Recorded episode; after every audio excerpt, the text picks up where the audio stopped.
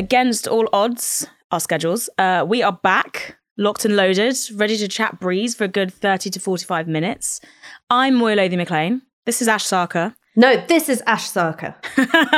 and this is If I Speak, a podcast for me and Ash to give ourselves advice via the medium of discussing other people's problems. Today we have dilemmas to sift through. Ash is asking why is she such a cat lady, and I'll be trying to avoid giving too much away about the disaster that is my personal life. But first, 73 questions minus 70. Ash, my short-term memory is completely frazzled. Can you please remind me and the listeners what this is? Okay, so clearly Moya doesn't even listen to this podcast. Um, in the grand tradition of Vogue's 73 questions, we came up with 73 questions and then we just got rid of 70 of them. So it's actually three questions. And I would like to open with Moya. When's the last time you really misjudged somebody? Oh, oh my God. Okay. I think I really misjudge people all the time. I don't want to say who it was. okay, well, can you can you like anonymize it? Can you anonymize? Okay. I really misjudged someone. I they'll probably listen to this and know exactly who I'm talking about. I love and adore this person. They're quite close to me now. And I first, I think, met them because I was being a bit obnoxious at a function that they were throwing. And I thought they absolutely fucking hated me and was stressed about the obnoxious thing I'd said. And I avoided them because of that. And and since then, I've realized no, they were just stressed because they thought I wasn't having a good time at this function.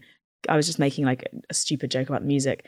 And I really want to say who it is because I, now, like we, now we live together. Now we live together, and I think they're amazing. And I was like, wow, I really misjudged you. You are so kind, uh, so you know, generous, and actually were just in the same sort of wavelength as me as feeling, oh no, this person is not having a good time. Crap, I need to make sure they have a good time. not instead trying to make me go and like face the music and be like, how would you sort it out then? Stop complaining. Um, so yeah, that's when I really, that's when I remember really, really misjudging someone. But I misjudge people all the time. The thing with getting older is you realize that, you know, you don't the change the rate of misjudging people doesn't change. You just realize you have done it. When whereas you're younger, I think your first impressions tend to stick. I had a real um, misjudge, like full spectrum experience recently where I thought someone and I thought they were hot and mean. And then I was like, no, I misjudged them. They're just hot and shy, which reads as mean. But then I realized, no, no, no, they're hot and mean. So I really came around to like the first impression. Um, question two Which trait would you most like to cultivate in yourself? Patience. And the way, the quickness with which I answer that tells you everything you need to know. and question three What's the most morally reprehensible thing you would do for £12 British sterling? I used to ask this question as £6, but it's been adjusted for inflation. £12? £12. It depends what you think morally reprehensible is. I'd do some stealing. Tell me how low you'd go. But I don't know how low it is. Like for me, going low, I don't see many things as like really morally reprehensible. For me, moral reprehension is, you know, committing war crimes or marrying Jeff Bezos. Those are morally reprehensible things. And I would do those only, well, I wouldn't do any war crimes, but I would, you know, marry Jeff Bezos for if I knew I was going to get a massive payout that then I could turn into a huge, I don't know, multi billion philanthropic pro- pro- um, project like his ex wife has done. But for me, there's not that many things that are morally reprehensible that I could do for £12 because moral reprehension for me is a very high bar, I think. So I don't. I don't. Would you stick answer. a finger like up a stranger's nose? No, that's disgusting. I'd need way more money to do that. I find that I, so that's, so, that's invasive. I just don't think that twelve pounds is a high enough price to buy the level of things that I would consider morally reprehensible. Sorry, you need to up your price if you want me to do some terrible things. No, no, no. But that's the point. The point about twelve pounds is that it's quite low. So the, the the purpose of this question is that it's not an amount of money that you'd walk past if it was on a bus seat. Do you know what I mean? Be like, oh, 12 pounds. I hate to say this, Ash, but I throw away. I live in London. If I breathe, I spend 12 pounds. That's not an amount of money you can cajole me to do a morally reprehensible thing. I don't know. Maybe I cat call a man. I don't know. Is that morally reprehensible? Yes, it is morally reprehensible. And at least we found out what you would do for 12 pounds. You'd cat call a man. it turns out maybe I'm just a lot more morally reprehensible than you because I'm like, 12 pounds, that could encompass some minor crimes. But maybe that just means that your idea of what's morally reprehensible is very different to mine. So you're like your bar might be different. Whereas mine, when I when I say morally reprehensible, I'm talking really serious shit, and I'm not doing that for twelve pounds. Okay, all right. Well, next time I'll make it clear that it's nothing that would breach the Geneva Conventions. But look, that was 73 questions minus 70. And I do hope that you all feel you've gotten to know Moya a hell of a lot more. But they wish they hadn't. It's kind of time to, to you know, talk about me. like, enough about you. Oh, yeah, let's move on about you. I want to talk about your intrusive thoughts, something that's been plaguing you. And your one this week, I would say, is a curveball to people who don't know you. Well, this is the thing is that it's become a genuinely intrusive thought. And it all started, I was having a conversation with a friend of mine who I do hope will come on the show one day because he's got this wonderful gift to just sort of say something very cutting about a life choice that you've made um, without meaning to be cutting. So, for instance, once we were talking and he didn't know that at the time I was engaged, and he was like, Marriage, why would anyone do it? It's bourgeois prostitution. And I was like, Well, good news. Um, and in that kind of vein, we were talking about pet ownership. And I mentioned how much I love my cat, Moussa, who is named after um, one of the greatest midfielders Tottenham Hotspur has ever had. And this friend of mine sort of looked me dead in the eye and he went, Do you ever think it's a bit weird to keep an animal in your house? And I was like, Well, no, not really, because I, I, I love him. And he was like, Well, Think about it this way Would you let a naked man just roam around your house all day, like rubbing his ass on things? And I was like, No, of course I wouldn't do that. And he was like, Well, that's what you're doing. You're just letting this naked, hairy man roam around the different rooms, eating off the floor, rubbing his ass on all your furniture, and you call him son. And since then, every time I look at my cat, I just think, Oh my God, you're a little naked, hairy man rubbing your ass on my soft furnishings. And it got me thinking that when you strip the relationship between human and pet of sentimentality, it's a really weird thing because here's this animal who's been bred over centuries to be totally dependent on me for food and its survival. I mean, dogs are even worse because cats can kind of, you know, get on out there in the world. But like, we've cultivated a relationship where I feed him twice a day and he purrs and he sits on my lap and I call that love. But is this not like a coercive relationship of some kind? And what does it say about me? That I need something in the house that can't talk back and will never learn to talk back to love me unconditionally. So this is my intrusive thought. I've got a naked furry man in my house rubbing his ass on everything. And is it because I'm mentally unwell? No, I think it probably means it's interesting because you say that you're not maternal in any way and that you're not predisposed to being maternal. But what you're describing is the way that I see people's relationships with their children. and I don't, it's not an uncommon thing for people to say your pets are like your kids. I personally don't think I want children.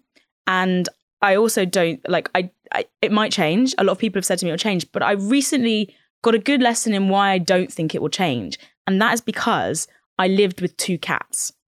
And I I moved into a house where there were two cats already and they, you know, the owners adored these cats. They were deeply loved. They were house cats. I'd always grown up with cats that had lived outside. And I had to take on some of the responsibilities for those cats when the owners would go away, or, you know, I was the only person home. I would be feeding them, uh, cleaning up their litter tray. Let me tell you, it fucking sucked. I hated I thought I wanted a cat. I do not want a cat. I resented the cats. I resented the time it took to look after the cats. I resented their presence. I resented the cat hair that was on my clothes all the time. I resented the fact that, you know, these animals were in the space rubbing their naked little hairy men's, were rubbing their little asses all over this space because I think it really showed that I didn't have that maternal instinct, which is hilarious because people say, you know, it's biological, all of that for whatever reason, I didn't have that caring, nurturing instinct towards these cats. And I think what it's saying about you is that you do have a caring instinct that seeks to protect this animal, that seeks to look after this animal. And I do find it interesting you say you don't want kids because your cat is your baby. And maybe maybe it's a maybe it's a supplement for that. Maybe that's where all your caring goes, but it shows it's in there. I think if I got a cat, I'd probably look after it, but I I think I now I know I would resent it. I mean, I think that this particular cat, one of the reasons why I love it so much is because it's the cat that I got with my partner. So it's the pet that we got together, and it was this sort of like living, purring, furry embodiment of our relationship that exists outside the two of us, which I know is how people talk about children. Um, I mean, what's kind of interesting to me at the moment is that um, I've just had a new niece. A new niece has been born, and she's the first child of my brother in law and his partner. But she's also kind of not. She's the second baby because their first baby is this massive dog. It's like a mix of all the biggest dog breeds you can think of, like Cane Corso, Great Dane, Rottweiler. You know your dog. Like, yeah, it's. I mean, it's it's just like it's the world's largest dog, and this dog called Bill, who's like a really sweet natured dog, when they brought the baby back, they were sort of expecting the dog to be like, and I will protect and love this baby. But the dog freaked out. So this dog was like whimpering and trembling and basically crying because he was like, I've just been supplanted. And for me, it was this really fascinating moment because my brother in law and his partner were genuinely finding it difficult and they felt this guilt. They were like, oh my God, we've disrupted Bill's life. He didn't ask for this baby to be born and now he's no longer the baby. And for me, it just threw this whole thing about human and animal relationships and all the different ways in which they interact like into such stark relief which is if you tell the story it sounds kind of silly like i had a baby and the dog got jealous. But actually it was really stressful for them in those you know early days of having a newborn for the first time. They were like oh god we've like broken the trust between us and this animal. And unlike a child who will one day grow up to understand the decision that you made and either get on board with it or not, this dog will never understand. You know, and that's the difference between having a child and having a pet. A child will grow into an independent being. A pet never will. So I ask you again, is it deep down a sign of weakness or narcissism or something kind of dysfunctional that I brought a pet into my life knowing it can never be an independent being. I feel no, because the pet is an independent. No, no, you know what? The pet could have been an independent being. You chose not to make an independent being. There are the cats that I, you know, we owned they roamed around. They ate at, like rabbits and uh, birds, etc. Back in back in the homestead in the farmland. George Monbiot is listening to this, shaking his head in disgust because that's another thing. There is a campaign against domestic pet ownership um, on environmental terms. Um, so the the cat could have been a an independent animal if you wanted it to be. It might have had a short life in London because of cars, etc. But you could have made that cat mostly live outdoors, maybe put a bit of food. he does he does he does you know he's an outdoor cat. He can go outdoors he's an indoor outdoor cat but he's not surviving solely on the food that he's you know foraging outdoors. Like he's a domesticated cat. Um he can only catch worms moya. I think something in yeah i think something in you obviously wants to have that relationship where a being is dependent on you and you are responsible for caring for it. And this is this is something I've been thinking about a lot because I went and looked after an animal so I could stay in another country for a week and I just, it took so much work. It was a lot of work looking after this animal. And I, like single people in particular who get pets, they get them for this emotional support, I guess, and like companionship. Even though the animal can't talk back, it's just like a thing that you can project all your, all your love and care onto if you can't find a partner or your partner lives somewhere else. But I don't understand as a single person why you get an animal because that animal needs so much more commitment than you're willing to give it. I don't think we take that seriously as people. I think a lot of people don't take the levels of commitment and animal need seriously. Like that's why, you know, I end up would feed the cats when people are away. I understand it and I get it, but at the same time, it's like if you can't fully commit to this animal, how come you got the animal? Like it is there is a form of selfishness in there, right? And it's, I'm not saying that I wouldn't do that or exercise that selfishness myself. I can be a very selfish person, but there is that level of, oh, it'll work out. Someone will step in, someone will do that without really thinking about this animal, it's like attachment to you, its needs itself. It's just thinking about, well, I really want something to cuddle. I want something to look after. I want something that will be in my house so I don't feel alone. Or I want something that is proof of this relationship I have with my partner. It's a seal of our love. What happens when people break up? The cats have to go with one person or the other. This is something I'm seeing a lot with couples my age. In that, in lieu of being able to, I don't know, buy a house or do other things that, you know, even things moving away from marriage, say, people get pets. They've got pets as this marker of their relationship. And now, the age I am, which is approaching 30, the relationships are starting to break up. And a lot of people have said to me, Yeah, we broke up. Oh, what the fuck are we going to do about this cat? And it's funny because neither person like really wants the cat, or one person really wants it but can't look after it because they've got to go to their parents and they haven't got a house in the rental crisis in London. Um, so you know, there's not that planning there. The animal just gets. I, I bet you any money as well after lockdown, a load more pets went into you know RSPCA and care because people had realized they got a lockdown pet and then had jettisoned them once their social lives took off again and realized, oh, I can't look after this cat or this this dog or whatever to the same level I did. I think everyone should just get fucking gerbils and live in a cage and die quick. Don't get a long. Nah, I've got a friend. I've got a friend who's got who's got guinea pigs, and they're just like little toupees with anxiety, just gonna be like Michael like, Fabricant. Oh, I mean, I mean, it is. I look at them and I'm just like, you like you look like you should be living on Michael Fabricant's head. I mean, two things. One is quite deliberately when we got the cat, I put everything to do with the cat in my name because I was just like, there will be no court case. No judge in the world would award you joint custody of this cat. It's my cat. So, to the vet, he is known as Moussa Sarkar. We didn't double barrel.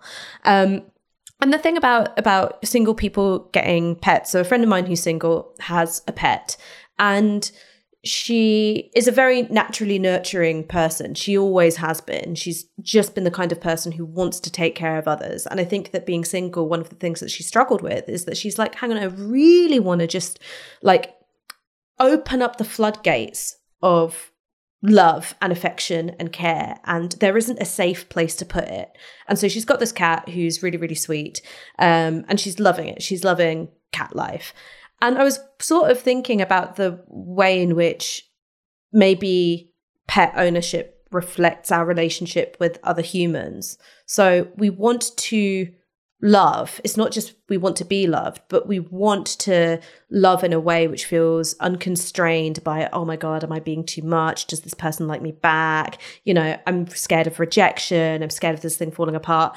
And a pet allows you to do that, right? You can be as soppy and as loving and as tactile as you want without having to worry about rejection. I mean, I agree. It would mirror my relationship with pets, which is avoidant. that was that thesis maps on very very well. I mean, you are obviously like a very loving person who likes uh you know a solid. I call you a wife guy, right? I call you a wife guy. Um, I am a wife, guy. guy. You're a wife guy, so it makes sense that you would want a pet that mirrors that relationship as a wife guy. Whereas I'm an avoidant person who's terrified of you know putting myself out there and being rejected, and also feels burdened by the expectations of others in committed relationships. So it makes sense that when it comes to pets, I will feed it and I will water it and I will resent that it's rubbing its hair on me and I will give it the bare minimum. so, so I think that's I think that's actually a very accurate um, analysis. But I also think the climate crisis thing is quite an interesting aspect to it. In an age of climate crisis, is it selfish to be having to own pets? Is it selfish to have a cat which might kill all the birds in your local area or kill the rabbits? Is it selfish to have a dog which I don't know digs up the fucking flora and fauna in the garden? These are arguments that are being put forward increasingly as people are talking about. Well, we'll have to change the way we're living. Um, I know George Monbiot has been has been beating the drum of don't own pet cats for a while now. And obviously, there's a large, you know, cat lobby and it comes also it comes into like the XL bully thing the individualization and um I don't know the, the, the libertarian approach we have to pet ownership, which is do as you want to do, have whatever pet you want to have, it's fine. Versus this idea of like this the nanny state stepping in to regulate the XL bullies because the children aren't tough enough and they can't withstand having a couple of limbs torn off. Is an interesting discussion about you know who gets to own a pet, how different pet ownership is codified according to like your class background, where you live, etc., etc. And I've avoided all that simply by saying, oh, maybe I dislike pet ownership and any responsibility. I think you're right about cats being an ecological disaster. And I think you're right about cats reflecting our relationships with other humans. However, I'm in too deep, right? My brain has been hijacked by this little furry bastard. Um, and I would be unable unable to let him go.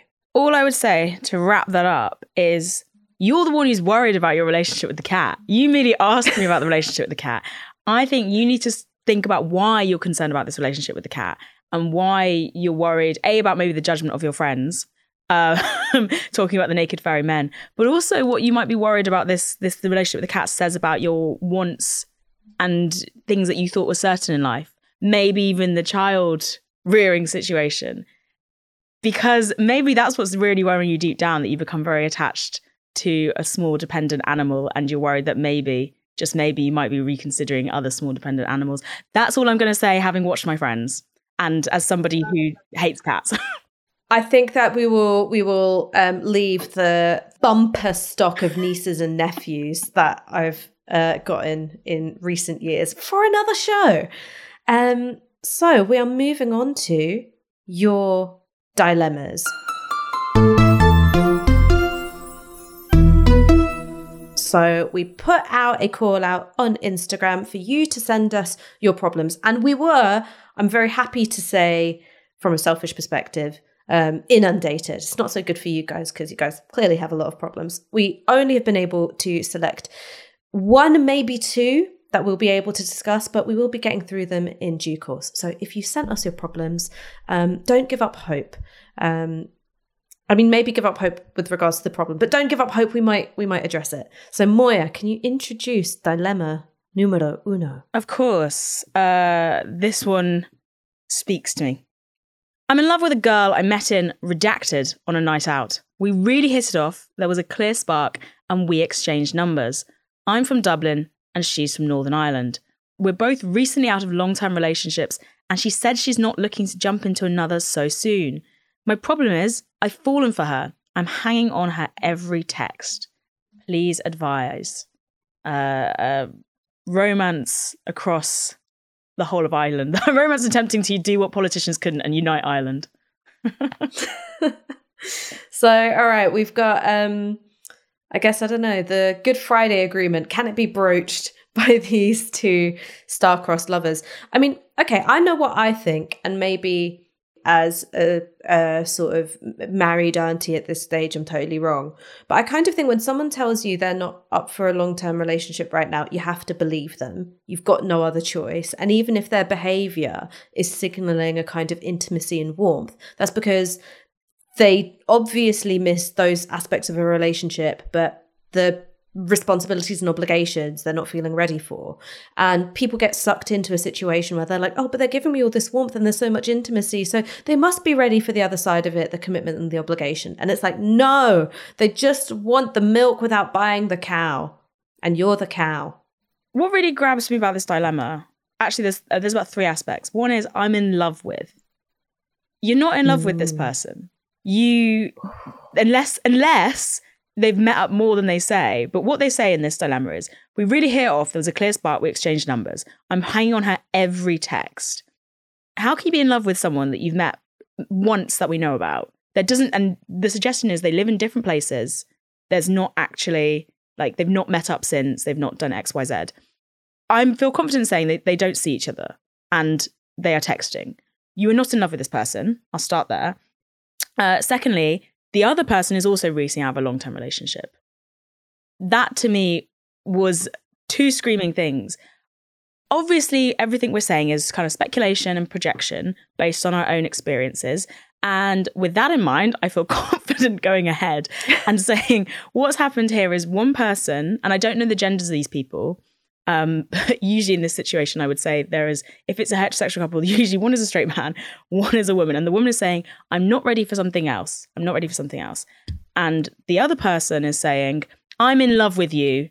You've become a vessel for all of my, you know, unmet hopes from my last relationship, all of my maybe pain, etc. that I haven't processed, but I've met someone shiny and new. I've hit it off with you and I'm in love with you. You don't know them. You're texting them. They are a projection. They're a fantasy. They have literally said to you, you know, the more that they they've withdrawn from you, you're like, no, but you're my like one hope, my connection, etc. When you come out of a relationship, if you are somebody who perhaps isn't facing their pain or grief, well, even if it was amicable, even if it was time, there's still going to be pain and grief there. And if you're not facing that head on, what happens instead, I think, is it gets buried and you try and fill the void. And you try and fill the void immediately with someone else. And that means the first person that you meet that you think is, you know, a the shape of a person that could fill that void, you will cling on to like hell. That is called a rebound. there is a name for that. It is called a rebound relationship. Um, and you can become quite obsessed with that person. I don't do this because I'm an avoidance. I'm the other person in this situation. But you can become very obsessed with that person's, you know, this is my hope that this is my way to get over this other thing that happened to me. This is my way to repress all that pain. This is my escape. And this person's not interested, so they're clinging on even tighter to that. That's what I'm getting from this. It's less about the other person to me and more about what does this say about you and why do you think you've fallen in love with someone that you don't know?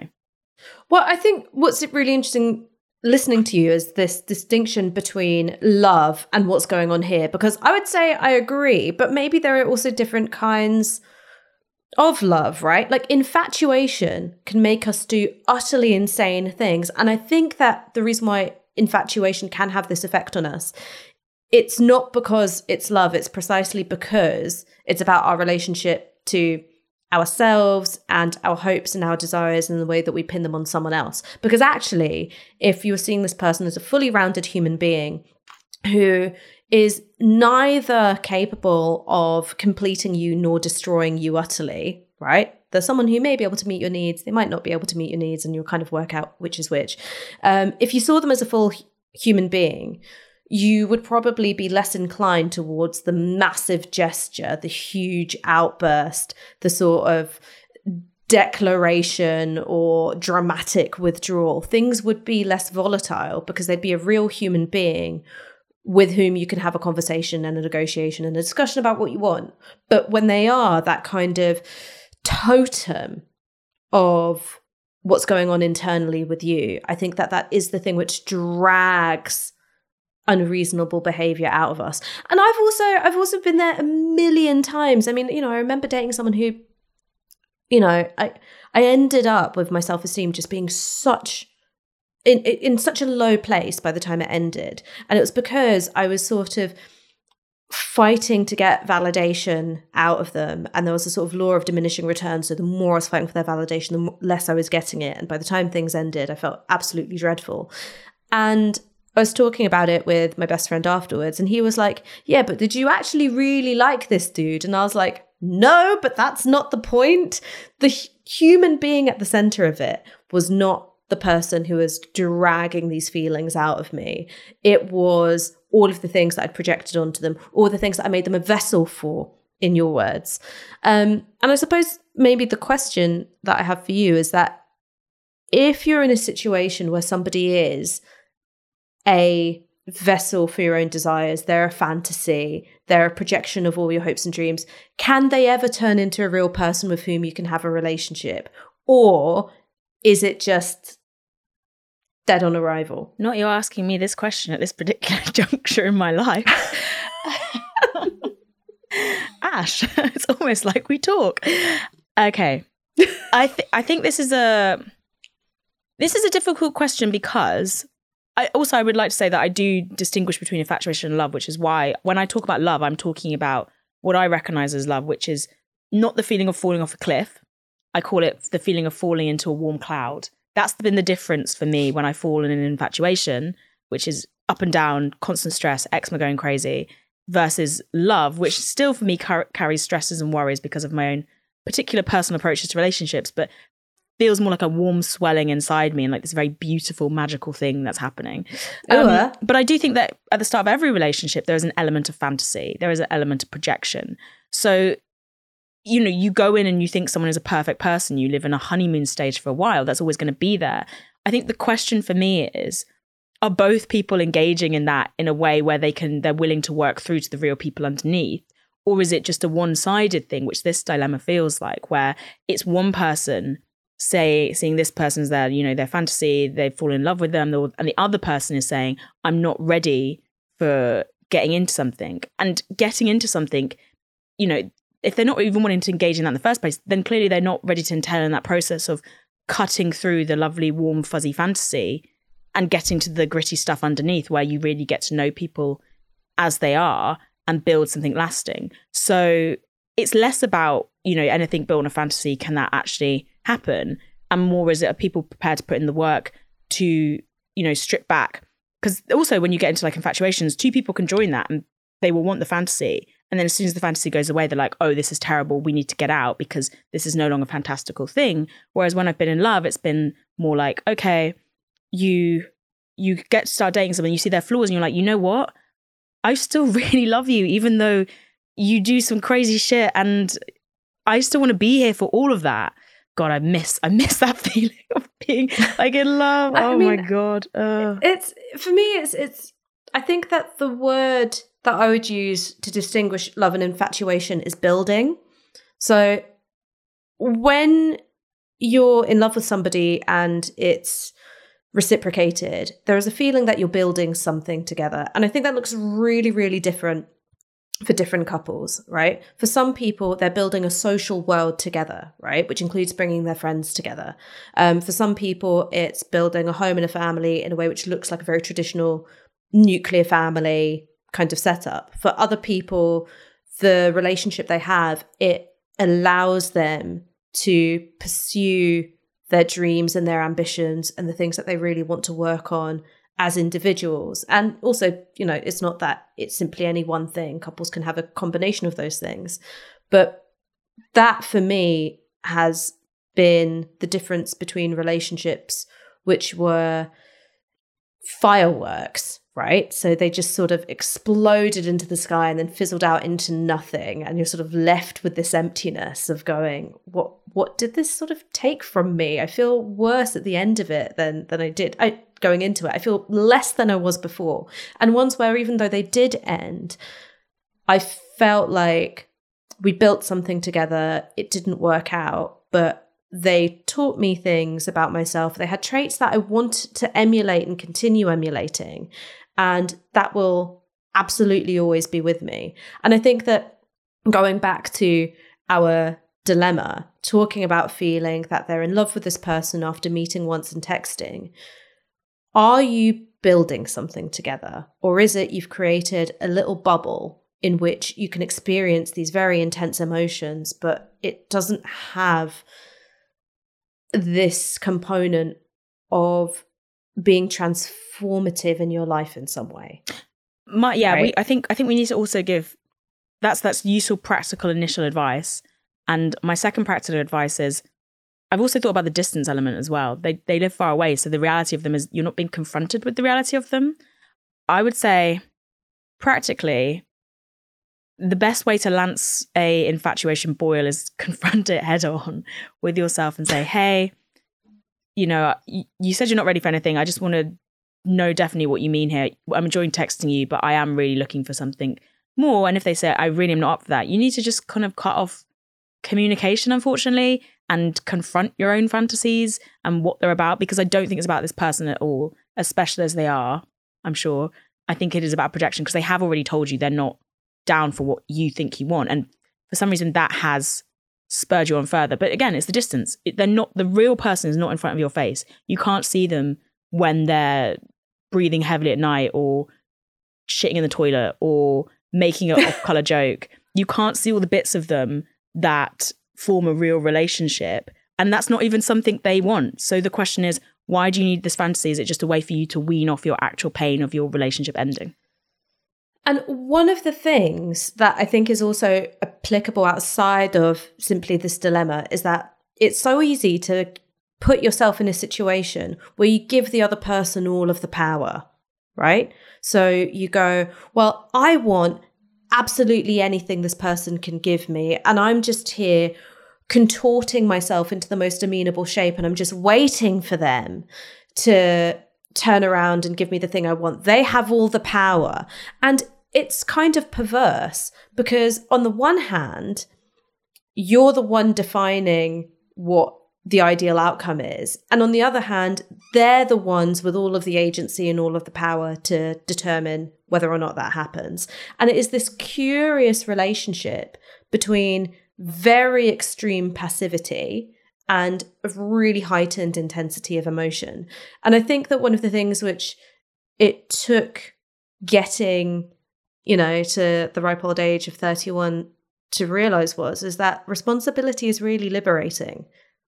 The minute I started asking myself, what responsibilities do I have here? Right? What's my half of this dynamic and how am I creating it? What are my responsibilities to this, this other person? What's my responsibility towards myself? I felt so much less in the power of other people. And it made the relationship that I have better because it meant that I started approaching conflicts differently.